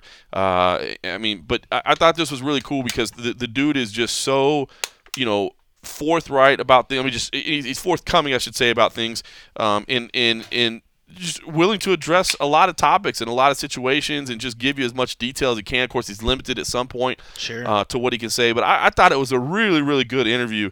And um, you know, it's funny. I I was. Um, I was at Extreme Couture yesterday because my uh, my kid was actually working out, but I was working out simultaneously, sir. Oh. Yes, now that my kid has been there for several months, he's more comfortable in the classes. He doesn't need me there for, for reassurance and and uh, you know. So I was uh, off to the side, just you know, just In the doing a little- cage? You just the little- cage? You just doing doing a little little tre- No, no, sir. Not just doing a little treadmill. Just doing. I, I might get I might get back to MMA training at some point, but I feel kind of I don't know. I feel kind of. Feel kind of weird doing it, you know what I mean? Yeah. Like, especially if you're going to be in there, like people you're supposed to be covering. Like, there se- there needs to be some kind of like professional distance. I mean, not that I'd be rolling. I mean, there's not that I'd be rolling in distance pro- talent wise. not that I'd be like in pro practice rolling, but I don't know. It feels it feels kind of weird. But uh, but it was funny. Uh, I ran into Todd Duffy of all people, Oh, who's yeah. living in California now, but he's in town, uh, just taking care of a few things in Vegas this week, and he's getting in some work at, at Extreme Couture while he was there. But it, it was funny. He walked in, and I'm not sure if he was more shocked just to see me because I hadn't seen him in a while, or if he was shocked because I was on a treadmill. So he he, he definitely had a kind of a, a funny look. But uh, it was funny because he was just about to listen to the piece as well. He, he showed me his his phone. He was like, "Oh, I'm about to listen to this with uh, with Jed Novitzky." I was like, "Oh, bro, I just checked it out." And Todd Duffy, he was like, "Man, this dude." He's like, this dude is the man. I mean, he's like, I really like him. Like, this guy is so like, he's so informative and straightforward and honest. And uh, I don't know, man, that was cool. I was, I was glad to see him get that that piece out there. So Yeah. I don't know if you'd gotten a chance to check No, out any of it, but I I, was impressed by it. I, I think he's a guy that um, I, I don't know. I, I, I've been impressed by him and what he's accomplished so far in the UFC. Sure. No, I didn't know that Joe had started doing these little MMA shows. I know it's awful close to the MMA Road show, so uh, watch it there, Joseph. Joseph. Joseph uh, Rogan. I got my eye on you. But no, I think that's great. I mean, you're right. I mean, when it comes to a platform and dude that's got his, uh, you know, I mean, we hear as much. You know, you see in a lot of the post-fight interviews, guys like, dude, I've been dreaming of this moment of one getting the arm raised in the UFC, but then get interviewed by Joe afterwards. So I think a lot of guys will probably be clamoring. So, uh, yeah, I mean, I love some of his off the world, off the cuff, sort of out of this world talks in his regular shows. So I'm glad that he has one that's based around uh, uh, just MMA stuff. And Novitzky, man, yeah, he's a he's a he's a good character, man. Uh, I've never seen anything that would make me think that he was shady or a bit, you know, like a company dude. He's like I don't I don't see him as like being just like a company guy. I mean, even when we heard talks and we try to poke about certain fighters, you know, and he was for the for the the, the most part was very blatant in saying like, you know, I can't say anything that's gonna, you know, just you know, let out fighter information. You know, uh, I could say whatever, you know, up to a certain point. You know, Mm-hmm. so he always has the fighters. Uh, uh, I don't want to say they're they're Best, best interest. best yeah, interest because you know he is the company guy, but he's not trying to throw people under the bus. You know, just for the sake of for for the company. He's on their side. He's on their side. So he's on their uh, side. He's, he, I, he just, I, I think you're right. I mean, you hit the nail on the head. He's he's he's not a company guy, and that's what you want. I mean, I know Yeah. a lot of people. This USADA program is still, you know, still creates controversy and still isn't necessarily 100 percent perfect, and he even admits that, you know. But Yeah. um, you know, they continue to get better and they continue to improve. So uh, I think he is definitely the right guy for the job, and he's done some fantastic stuff. But he, he had some nuggets of news in there too. You know, we'd kind of heard some rumblings that Jon Jones um, you know, might be okay. You know, I, I think we always knew he wasn't going to get that four years. Um, I, was still of the idea that he was probably going to get two. Um, it sounds like maybe it might go down to uh, you know a year, a year and a half. Um, but you know, Novitzky, I I think it's good. You know, he's only he's only able to talk about certain things, but I like the fact that he's kind of honest and saying, "Look, here's what the information tells us. It tells us that he probably didn't do this on purpose." And I think most of us knew that. I think most of us knew that Jon Jones is not a blatant cheater. He doesn't need to be. He's such a gifted athlete uh, that he doesn't need uh, performance enhancing drugs to, to succeed as well. In fact, you know, we used to hear stories. They're grabbing the great Brian Stann was one that used to. I mean, I think he said he almost quit one day because you know Jon Jones showed up like still drunk from the night before and just threw him around like a rag doll. And he's like, "Why am I even participating in this sport where this dude is just like half-ass trying and he's whipping Yep. my ass? Like, what am I even doing in this sport?" Um, so th- he's not a guy that needs to cheat. Um, so I, I, am- I, am happy because nobody wants to see Jon Jones away. You want to see Jon Jones fighting, but God damn, Jon Jones, just start paying attention to what you're putting in your body, right? I mean, it sounds like Yeah. from all indications, and we've heard the, the, the working theories that it may have been from a- an illicit drug where he, that was laced with something that showed up on a test, which you, you certainly can't prove because you can't get the same batch of that illicit drug. But, Yeah. um, you know, I, I know Jon Jones isn't a cheater, but I also know that, you know, he's he's a champion and you know you talked about the character and the person and, and those sort of things man like bro like I, oh, I hope this has just been a huge like. I hope this is not a situation where John feels like he, you know, he got out of something again. You know what I Yeah. mean? Like, oh, I can just keep doing this. Like, they look at this, man. This stuff just keeps sliding right off of me. I keep getting Yeah. out. I got nine lives, man. They can't get me. Like, I hope that this is one. Like, oh my God, I almost lost my entire career. For the next few years, I have got to be careful what I put in my body. And then once I retire and I'm wealthy, I can do whatever the hell I want. Right. Because ain't nobody gonna be testing me. Yep. But for now, while you're being tested, like please, Jon Jones, please, Jon Jones, be careful. Yeah, you're right. I mean, he's he's ultimately. I mean, he's in such physical shape that he his, I guess, athletic career could go a lot longer. I think than a lot of people's.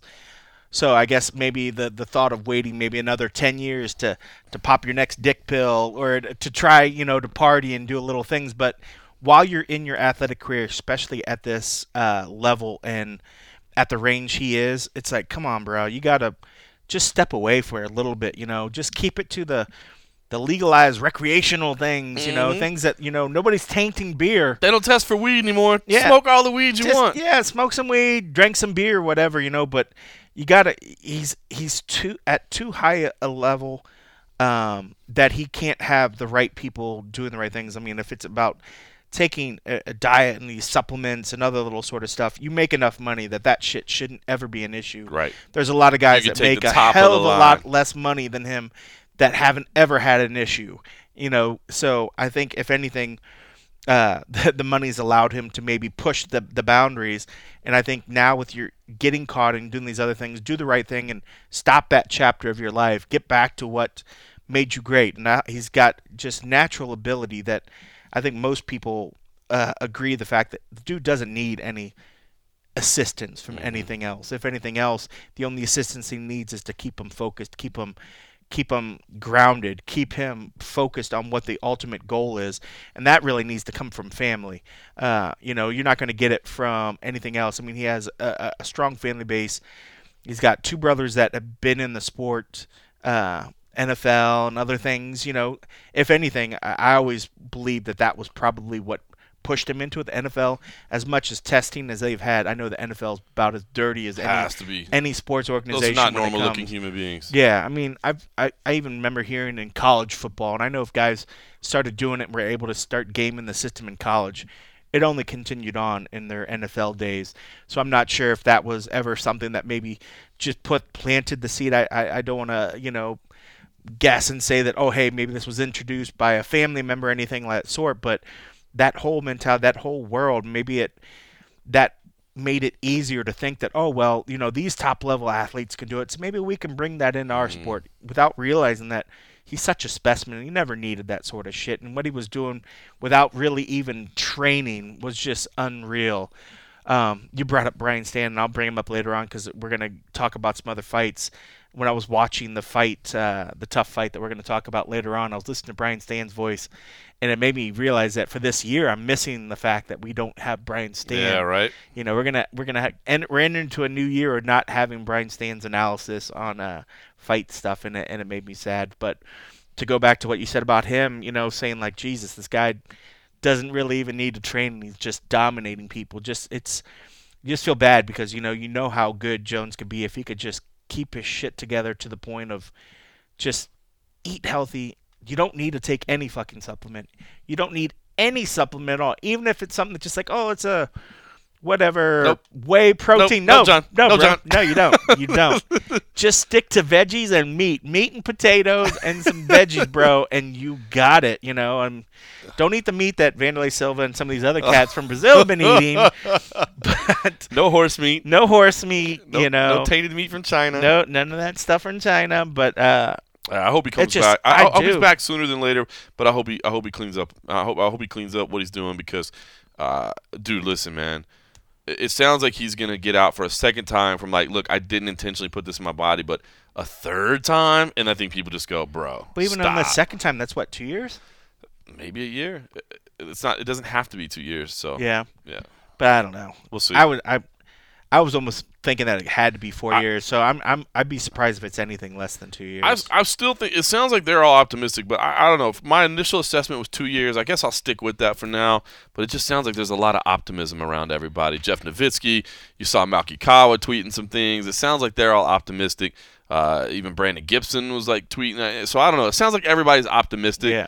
But I, I don't know. But with his skill level, even if he stepped away from two years, I was thinking even at four years, the dude is still in his athletic prime. I think he ultimately could probably step away from four years, and if he still had the drive, Still do could it. still make an impact. Two years, I he could definitely still make an impact. I mean, we saw what George did, you know, and and George is at a later part of his prime than where John is by Mhm. far. Um, but George works really, really hard. I, I would like to think that that John would do the same. So, I think even if he got two years, I mean, I definitely don't think that would really hurt his career because I could still see him fighting for another Oh, yeah. eight years after that. He you hasn't taken damage. Yeah. Uh, the other little piece of uh, information that Jeff Novitzky dropped was that uh, Nick Diaz might be okay to come back and fight. You know, I had thought, Yeah. I had thought that basically Nick Diaz. What what we heard was that Nick Diaz had uh, whereabouts issues, which basically means three three strikes in a 12 month period, uh, and that's considered uh, a, a negative finding. And I kind of took that as like Nick Diaz basically flipping the bird to, Yeah. to USADA and saying, "I'm not, Stockton salute. yeah, dog. I'm not doing your little program, your little, you know, tell me where you are program. Yep. Um, and that was basically indicating that he had no intention to fight anymore. Um, Jeff kind of indicated that wasn't the case. That um, I guess Nick had been kind of trusting somebody else to fill out his whereabouts for him, which is probably not a good idea. But if it's somebody you think you can trust and then it backfires on you, you can kind of feel for Nick a little bit. But um, I would like to see Nick come back and fight again. Nick's a Nick's a needle mover, man. There's no question about it. He's one of those For guys sure.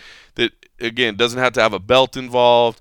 Um, doesn't have to. It doesn't have to be for anything. Like you can just put him against anybody, and, and it's instantly exciting. So I'm, I'm that's good news, and it's funny because um, I'd actually talked to Jeff a little bit, and I, and I need to follow up on it um, about seeing what it would be like. Because you know Jeff and Donna are both enrolled in the whereabouts program, so uh, and that's Donna Marcolini, employee number one from Zuffa, who's been there forever. Um, but they, uh, who's now she now works on that side of things. She's done operations forever. But they both, uh, because they oversee the program and they, they they basically take part in the program as well, so that they, you know, when they're talking to the fighters about how best to do it, best practices, like they can say from experience because they're actually enrolled in it. They've had to go through their phone and update everything. But I talked to Jeff like, hey, what if would you allow a media member to be enrolled in it? Like maybe that might be kind of cool to see what because you know some of these fighters like it's a pain in the ass to tell people where I am all the time. Um, I think it might be kind of interesting to do it firsthand and to.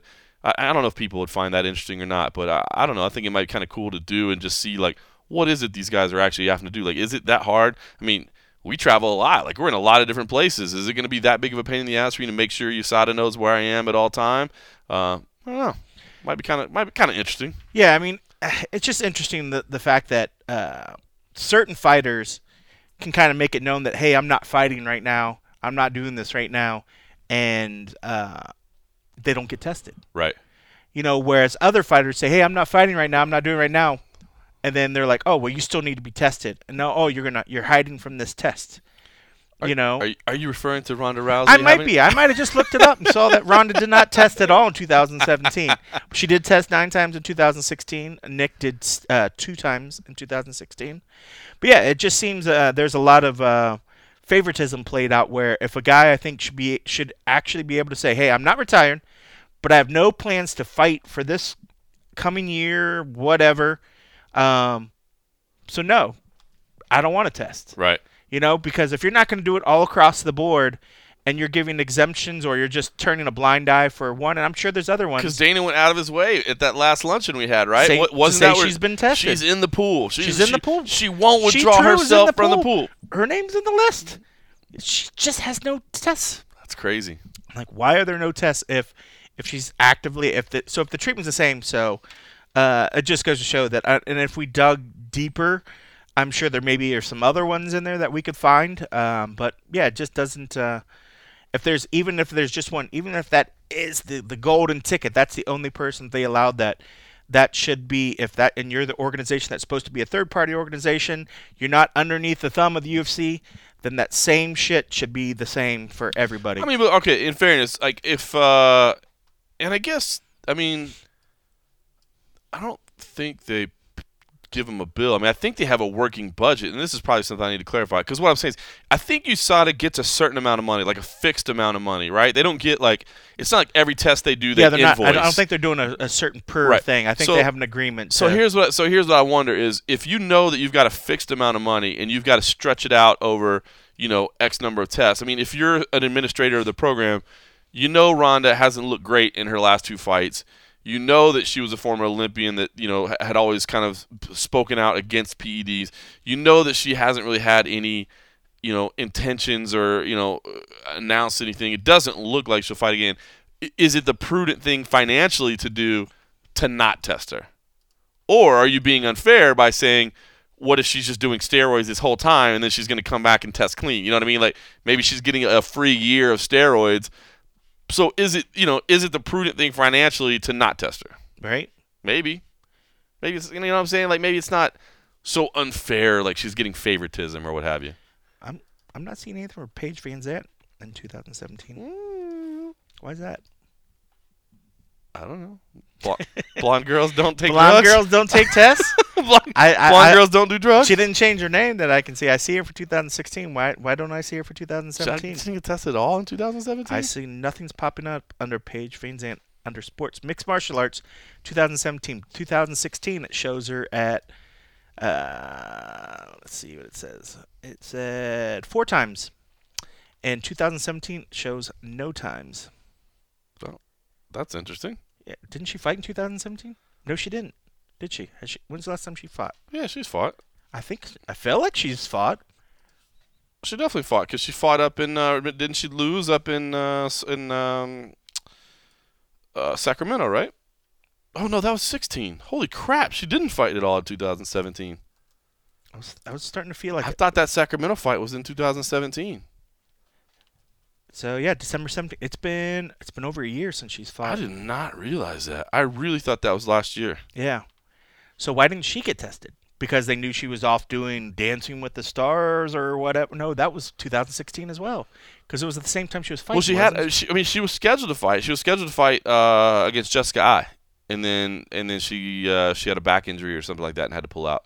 But I thought that I thought that loss to uh, Waterson was in 17. Interesting. All right. Well, Yeah, listen. so it's blonde weird. girls don't get tested. Blonde girls don't get tested. So if Nick Diaz was a blonde girl, then there would be no issue about him uh, skipping tests. All right. Let's talk about the. But end I of do year. want to see him back. I love the Diaz brothers. I want to see the Diaz, and they have a certainly a lower price point than uh, Conor McGregor. Mm. uh, that with the right card and it say if 15 million is it, which is that is crazy because he doesn't draw 15 million worth of tickets. But if the dude wants three million, give it to him. Yeah. Give it to him. Just bring him back, man. The dude, he, he uh, he's fun. It was certainly a pain in the ass at times while I worked for the UFC to cover him because he he certainly was probably the original show up when he wanted to character, especially when it came to open workouts and all other stuff. Like no one did it like the Diaz brothers. I mean, Stockton, California is apparently a settlement of Brazil. they- Yeah, right? They're all descendants of Brazil. They all have Brazil time built in. But uh, they are a fun bunch of brothers, man, and they are uh, they are true martial artists. They they they live and breathe that mentality Mhm. when it comes to uh, how they treat it themselves. Maybe not during fight week when you see how they interact with other fighters, you might think that's not very martial arts like, but in their discipline and their belief and how they work themselves out, uh, they fully buy into it for themselves. Uh, so it's fun to watch. Um, yeah, just don't expect them to be on time for a lot of things. at all.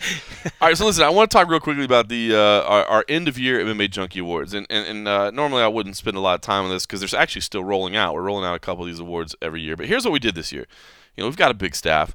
Um, and it's kind of a pain in the ass for everybody to vote on everything and then to tally everything up. So what they did was they gave everybody a couple of categories and said, "Here, you you you do this, you do this," and everybody kind of came up with they, what they wanted.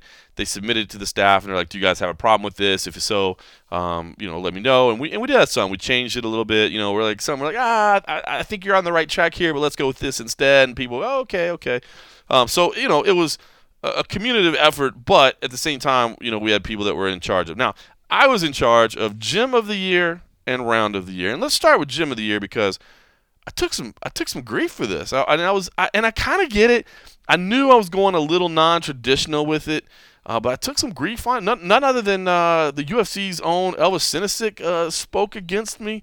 Uh, but for the gym of the year, I chose the UFC Performance Institute. Now, I get it. Gym of the year usually means like team of the year. Like normally you're saying uh, like you'll you'll go with Team Alpha Male, even though Team Alpha Male isn't a gym. Uh, Urijah Faber's Ultimate Fitness is the gym, but it's normally picking a, a, team that had the best year, right? I mean, American Top Team is always there.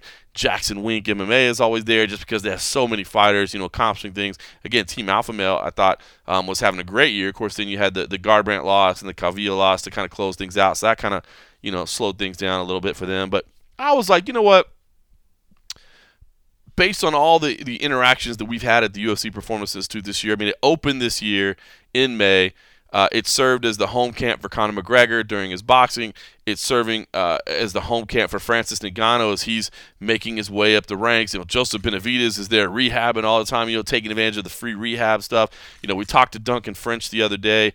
He said that their stats show that 40% of the UFC roster has already taken advantage of the Performance Institute. You got more and more fighters that are that are choosing to move out this way or to make sure that at least part of their camp is here. You know, Emil Meek is a guy that um, just just broke camp basically down there and said that he's going to make sure the Performance Institute is a part of every camp he has moving forward. So to me, this was the gym that had the biggest impact on the biggest number of people and you know had the biggest you know potential to, to change the sport change the game i get it it's a little non-traditional and i even put that in my accompanying text about it it's a non-traditional winner uh, but i caught a lot of shit and now I'm wondering. I thought I was. I thought I was making an intelligent decision and making an intelligent selection.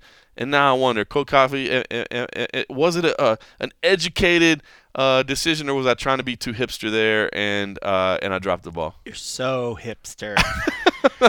I no, because I thought the exact same thing when I, uh, you know, was thinking of uh, a gym that uh, most fighters were ranting and raving about how it's been changing the sport, and let alone you know we've been seeing it rehabilitate guys, all this other stuff. It's the one that stood out in my in my head.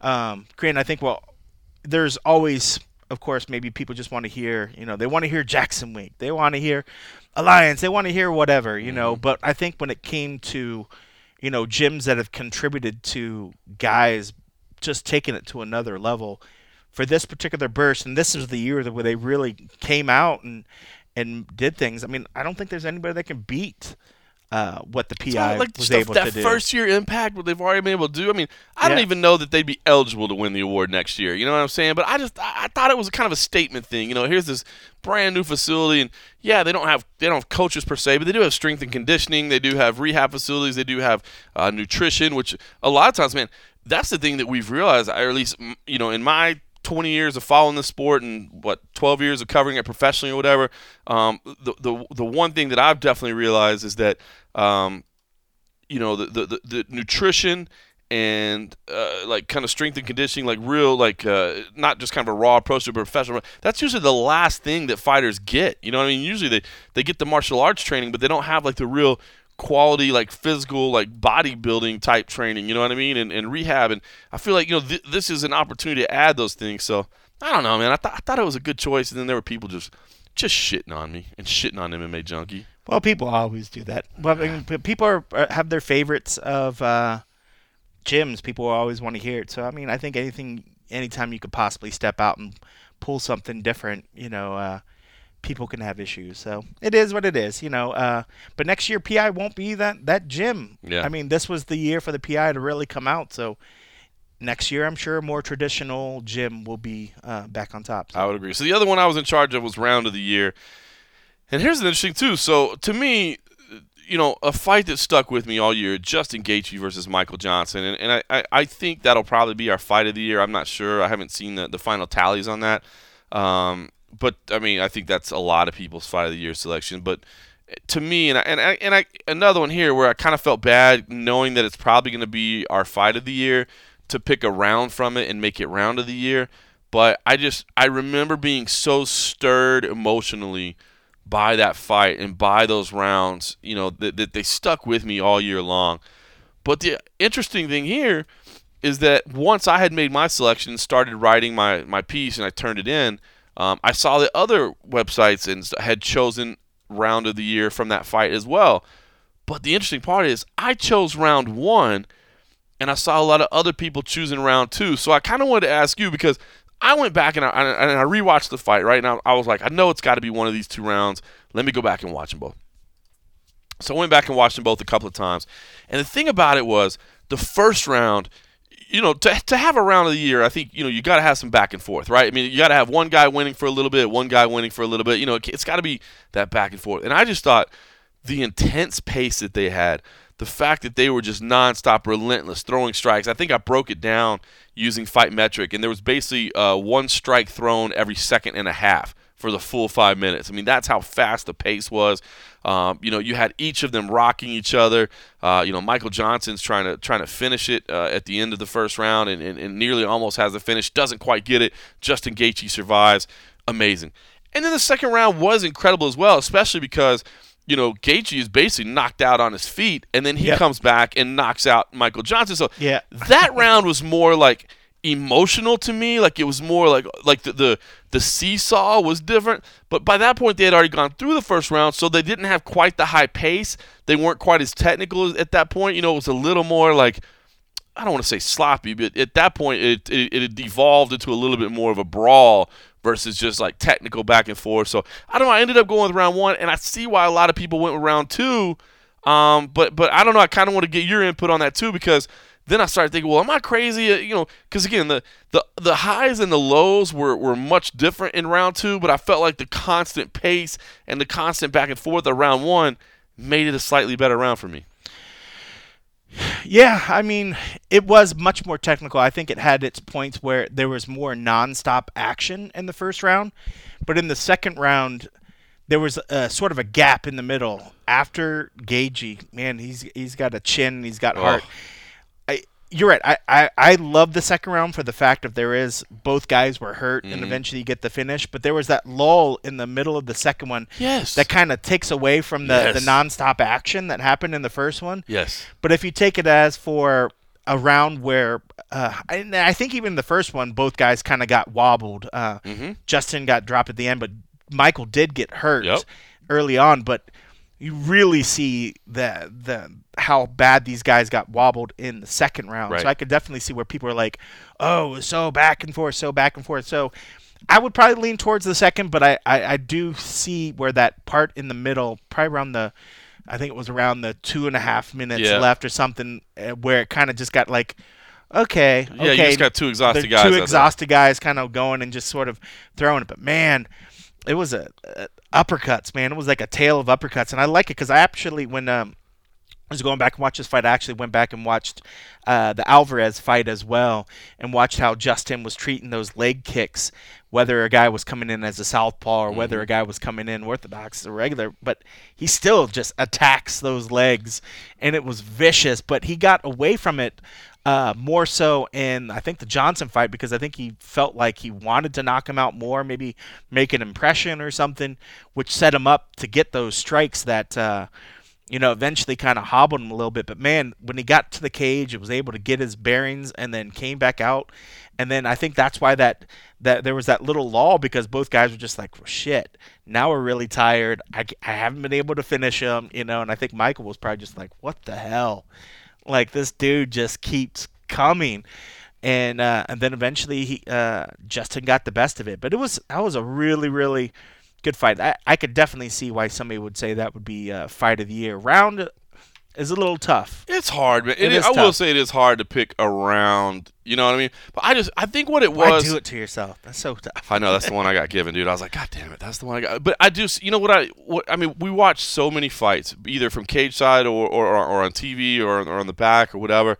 And I just remember just again the emotion, man. It was just like it was a fight where honestly, bro, I had to like you know, and I had to stop myself from like I just I just wanted to clap. You know what I mean? I just wanted to be like, God you guys are warriors, man. You guys are are, are incredible warriors, and uh, ah, it, it was a tough. So I don't know. My two picks got universally. Well, I shouldn't say the one got shelled, but the uh, the Performance Institute got kind of shit on. So and then, and then I saw maybe I picked the wrong round. Maybe maybe I'm not a good award picker. yeah, well, they're always going to be haters. There's always, always going to be haters. All right, listen. Uh, well, listen. We uh, it's a week off, so we shouldn't take too much of people's time. I appreciate Nah. anybody that's that's tuning in. I know I know people probably just like to listen to us when we're on site. You know what I mean? We're we're actually giving uh, some some knowledge from behind the scenes. So we'll wrap it up quick. Uh, we got we are going to be busy. I'm going to go to St. Louis next week. Uh, you're going to go to Boston along with Matt Erickson the week after that. I'm going to be in LA that week, so we'll have both events covered there. You're going to go to North Carolina after that. I'm going to go to uh, Temecula, so we'll have both Bellator and UFC covered there. So we got a lot going in the next three weeks. Um, we well, actually, uh, it sounds like Saturday. I think we're going to go shoot. Uh, Bang Ludwig's going to be in town at Extreme Couture. He's going to be doing uh, a seminar over there, but he's also going to be doing some stuff with the with the pros. Um, so we, we might have a little something with Bang Ludwig uh, doing some training over there at Extreme Couture. So that, uh, that'd be something we can bring to you next week. Uh, you know what? I'm I, we haven't heard an announcement yet, but I, I've heard it's coming.